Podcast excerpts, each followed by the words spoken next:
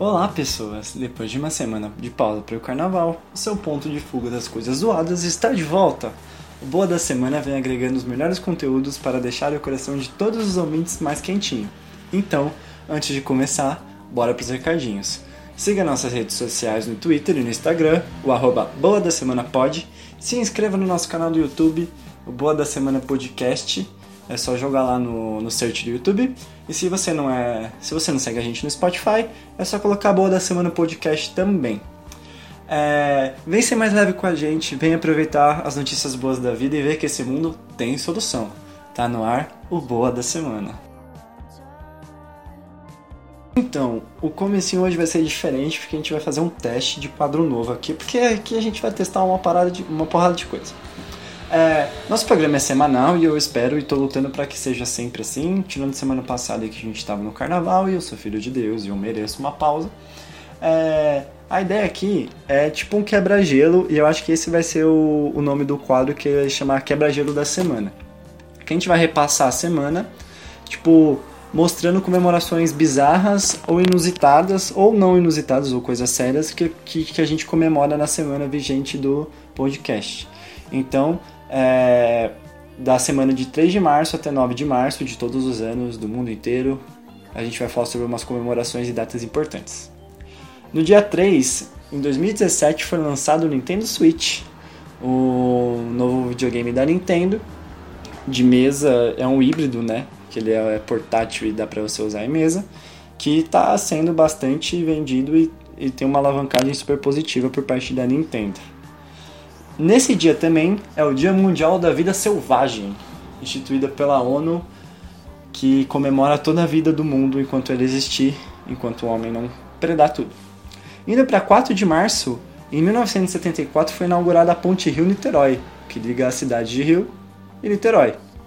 Nasceu também em 1946 o ex-jogador da Da Maravilha, conhecido por fazer muito gol de cabeça e pela frase feio é não marcar gol.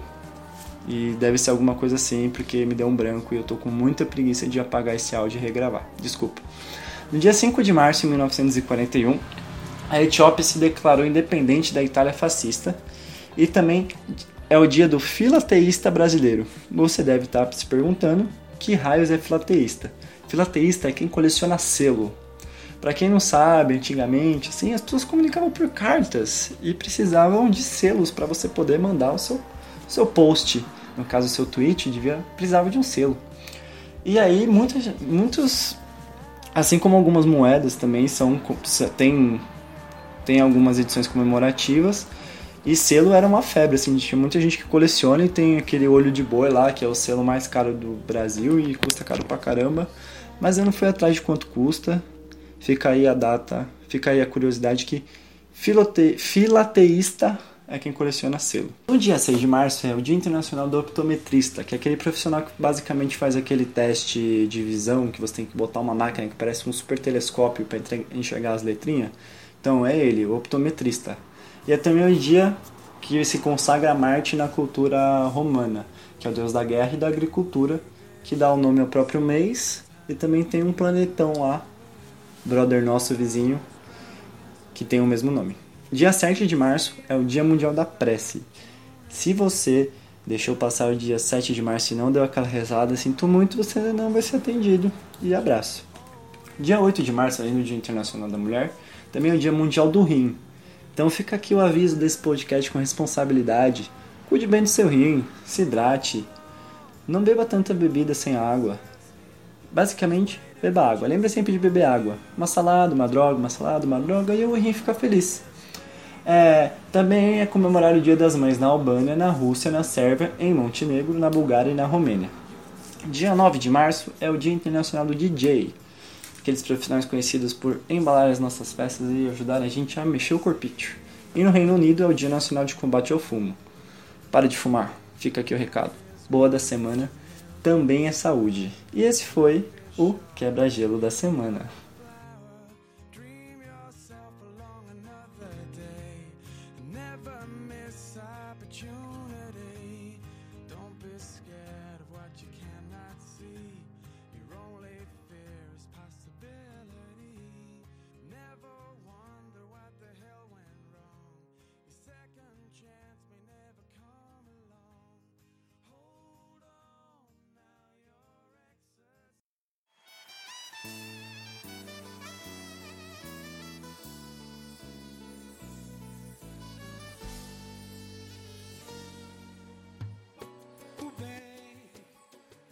Bom, aproveitando o clima pós-carnaval, a gente vai repercutir uma notícia muito gostosa de ver.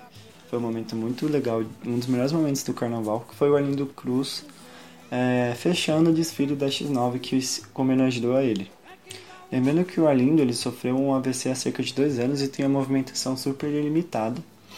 É, a gente vai começar aqui falando uma, uma frase, um depoimento da Bárbara Cruz, que é a mulher dele, que segundo ela, ela ficou sem palavras, não tinha mais nenhuma lágrima para sair, não tem mais alma e não tem mais nada. Só tem felicidade e agradecer muito a X9. E se emocionou ao ponto de não conseguir continuar a entrevista. Um dos intérpretes do, do samba foi o Arlindinho, filho do Arlindo Cruz. E ele disse que foi sinistro, foi lindo, foi forte pra caramba, foi do jeito que o pai merecia. Ele não sabia nem o que dizer porque ele tentou se controlar, porque ele estava cantando, né? E a afinação conta. A participação do Arlindo foi uma surpresa, porque ele não estava confirmado por conta dos altos custos logísticos e de segurança para que ele pudesse desfilar. Mas a gente fica muito feliz que isso tenha dado certo, que ele tenha conseguido. E você via, por mais que os movimentos estejam limitados, ele, você via o quanto ele estava feliz por estar ali, por participar da festa que ele tanto ama, por estar ouvindo samba em homenagem a ele. Ele que tem diversos sucessos que embalam a nossa vida. E se você não ouve Arlindo Cruz, se você não gosta de Arlindo Cruz, você está errado. Eu sei que julgar as pessoas é muito zoado, mas Arlindo Cruz é unanimidade. Tem que ouvir. Não tem que gostar, mas tem que ouvir. Porque o cara sabe fazer um samba, sabe fazer uma música. Também pode dar proteção.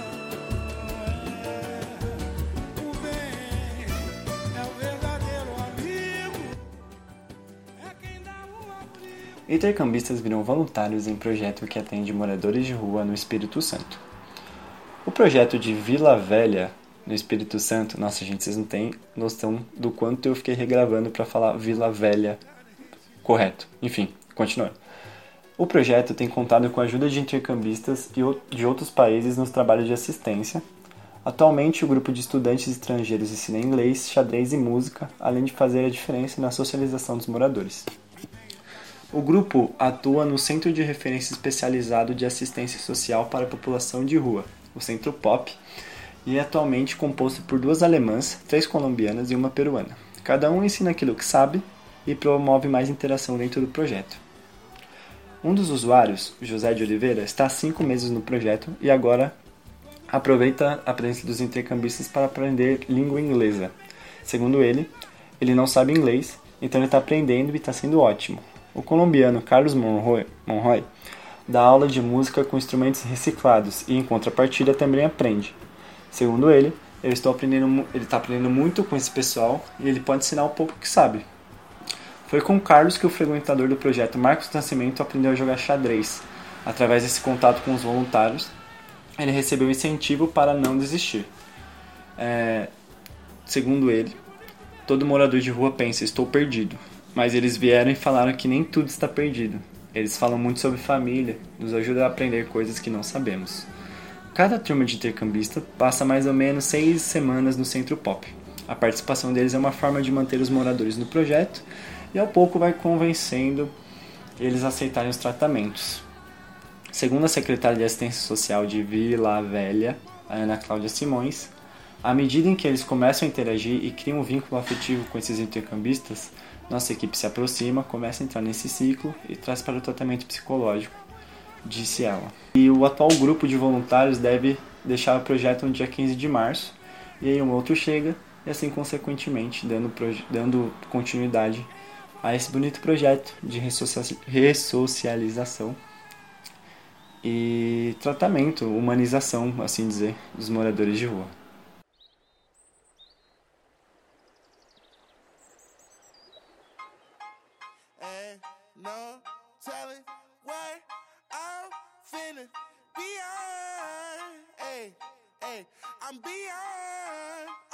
Agora uma notícia curtinha, bem contraponto à idade das pessoas que a gente vai noticiar aqui.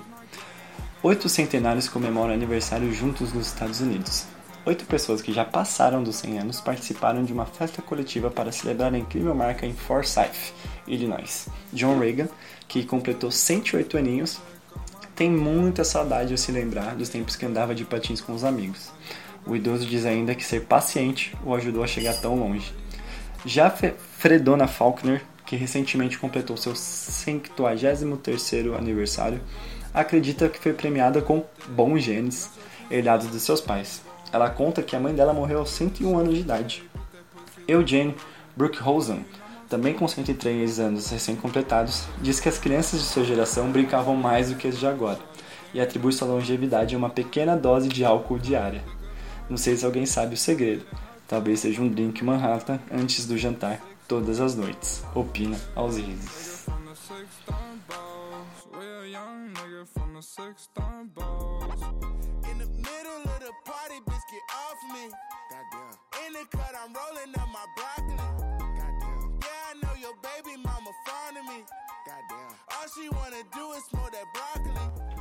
Evento reúne mais de mil Golden Retrievers na cidade de Golden, nos Estados Unidos. Pela primeira vez a cidade de Golden, que com certeza não é a cidade onde umas pessoas ficam fazendo Golden Showers umas das outras, que fica no estado do Colorado, serviu como ponto de encontro para mais de mil cães da, da raça Golden Retriever, como eles não tiveram essa ideia antes. Os organizadores até tentaram contar, mas quando chegou próximo de 900, eles perderam a conta, ficou muito difícil acompanhar e eles estimam que até 1.500 cães passaram pela principal rua da cidade ao longo do domingo, último dia 3. Depois de se reunirem e desfilarem pela Washington Street, os cães e seus donos postaram, posaram para uma foto debaixo do sinal que diz Bem-vindo a Golden, na entrada da cidade, e terminaram a, a festa no Perfect, Perfect Park. Segundo a emissora de TV Nine News, afiliada da NBC, Muitos donos de cães e pessoas que foram apenas observar os animais chamaram o encontro de o melhor dia de todos os tempos. Até porque na cidade de Golden, os cachorros Golden Retrievers são apenas Retrievers. Porque todos os cães são Goldens, assim como todas as pessoas e tudo que está em Golden é Golden. É assim que chama. Que nem a couve de Bruxelas. Em Bruxelas é só couve. E etc, etc. Porque agora, sempre que eu vou gravar, me somem os trocadilhos da cabeça.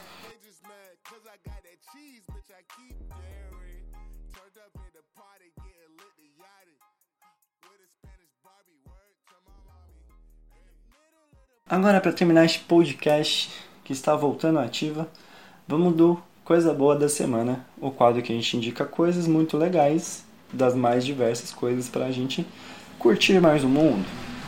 Cara, uma dica meio aleatória agora, enquanto passo ônibus, é vão à feira. Gente, eu tava com muita saudade de ir na feira. Eu encontrei uma feira por acaso ali pelo Tatuapé e a gente sempre esquece quanto é barato as coisas e como é bom gastar pouco. E aquele clima de feira, sabe? Aquelas pessoas humildes dando duro para poder ganhar o seu pão e etc. E você ajudar um, um produtor mesmo menor é sempre muito bom, além de economizar e ainda sempre comer aquele pastelzinho gostoso no final. Então, gente, vão à feira, economizem como muito melhor.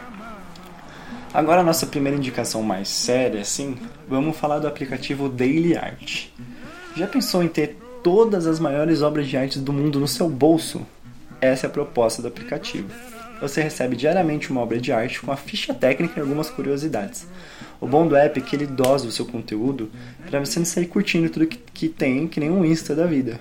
Você pode selecionar se foi visto ou não uma obra, além de classificar as suas obras entre gostou ou não gostou. E o muito legal, eu estou gravando esse podcast entre sexta e sábado, tipo, dia 8 pro dia 9, e ele fez um especial Dia da Mulher. Então ele me deu um, ele me mandou uma obra do Dia da Mulher explicando de uma de uma de uma autora mulher também explicando todo o contexto histórico, ele explica tudo, quais as técnicas de pintura, quais quais o contexto qual o contexto histórico da obra é tipo perfeito assim, é muito legal. É sempre uma uma espera do meu dia assim. Quem me indicou o aplicativo foi a Marielle, maravilhosa. Fica aqui o recado. Muito obrigado, eu usei e testei. Eu só não falei dele aqui antes porque eu queria testar.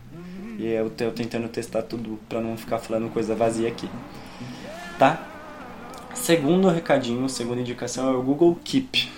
Você se sente muito, muito perdido nas suas anotações? Você não sabe onde salvar aquela foto ou aquela receita de bolo? É foda pra caramba organizar suas tarefas diárias? Cara, o Google quase sempre pensa em tudo e com o Google Keep você pode fazer tudo isso. O aplicativo é mais um daqueles aplicativos de organização E com ele você pode criar lista, salvar as fotos como eu falei, links e diversas coisas dá para você colocar dentro do card, tipo compra, tipo tarefa de casa, né, para deixar tudo organizadinho e separado. Eu indico o app porque ele vem me ajudando muito no trabalho faz uns meses. E além de economizar papel e espaço no mural, se alguém ainda tem isso para colocar papel. O da hora do aplicativo é que você pode sincronizar com o seu Gmail e atualizar do computador e ter do aplicativo também. E é muito bom, fica aí a recomendação. Por último, e não menos importante, fica aqui a indicação de série One Day at a Time. Cara, o show retrata a vida cotidiana de uma família cubana-americana, com cada personagem encontrando sua própria jornada. Seguindo a história de Penélope Alvarez, é, que é uma veterana do corpo de enfermagem do Exército dos Estados Unidos, que enfrenta o retorno à sua vida civil com muitos problemas não resolvidos de seu tempo de exército. Ela trabalha como enfermeira no escritório do Dr. Le Leslie Berkowitz. E após o alcoolismo do marido, ele, eles acabam se separando porque o cara teve um estresse pós-traumático no seu tempo de exército e tornou o cara muito instável e ele acaba se separando. E ela leva as crianças com ela. E ela tem a ajuda da mãe, da a, a avó Lídia, que é uma refugiada que deixou Cuba adolescente após a, sensação, a ascensão de Fidel Castro ao poder. E ela cria os dois filhos, Helena e Alex. Cara, é foda, é muito boa a série. A série, tipo, mostra o que ela quer. Ela problematiza várias coisas de assuntos muito, muito importantes pro nosso cotidiano, de um humor muito sutil e você percebe claramente o que ele quer te mostrar. É, se vocês forem assistir, assistam muito, muito, muito bem o, o segundo episódio da primeira temporada, que é um, é um episódio basicamente é, voltado ao, ao mansplaining. Eu não sei se isso é o, o termo, é a forma correta de falar, me desculpem, eu não sou muito bom de pronúncia em inglês. Mas você vê uma situação clara ali e eles com muito humor, tipo, tirando onda com o máximo respeito ao assunto, você deixa nítido uma situação que acontece sempre e que é foda pra caramba. A gente tende a falar mais isso por conta do Dia da Mulher, mas são é bom ver conteúdos sendo gerados através disso para discutir isso. E cara, e não é só isso, tipo, a série é leve e ela retrata tanta coisa foda que você fica entretido e você se apega muito aos personagens, você se sente parte da família. E e cara, assistam, vale muito a pena e a gente troca ideia sobre, tá bom? Esse foi o Coisa Boa da Semana. E assim a gente vai terminando o podcast também. Enquanto passa mais um ônibus, eu preciso de um isolamento de som. Se alguém puder me ajudar, por favor, como eu posso improvisar. Fica aqui. É... Um muito obrigado se você chegou até aqui. Esse podcast é editado, produzido, remendado, colado, mastigado por mim, Gabriel Cantagesso. Siga a gente nas nossas redes sociais e até semana que vem. Muito obrigado novamente, enquanto a moto dá um alô. Hoje tá osso. Abraço, até mais.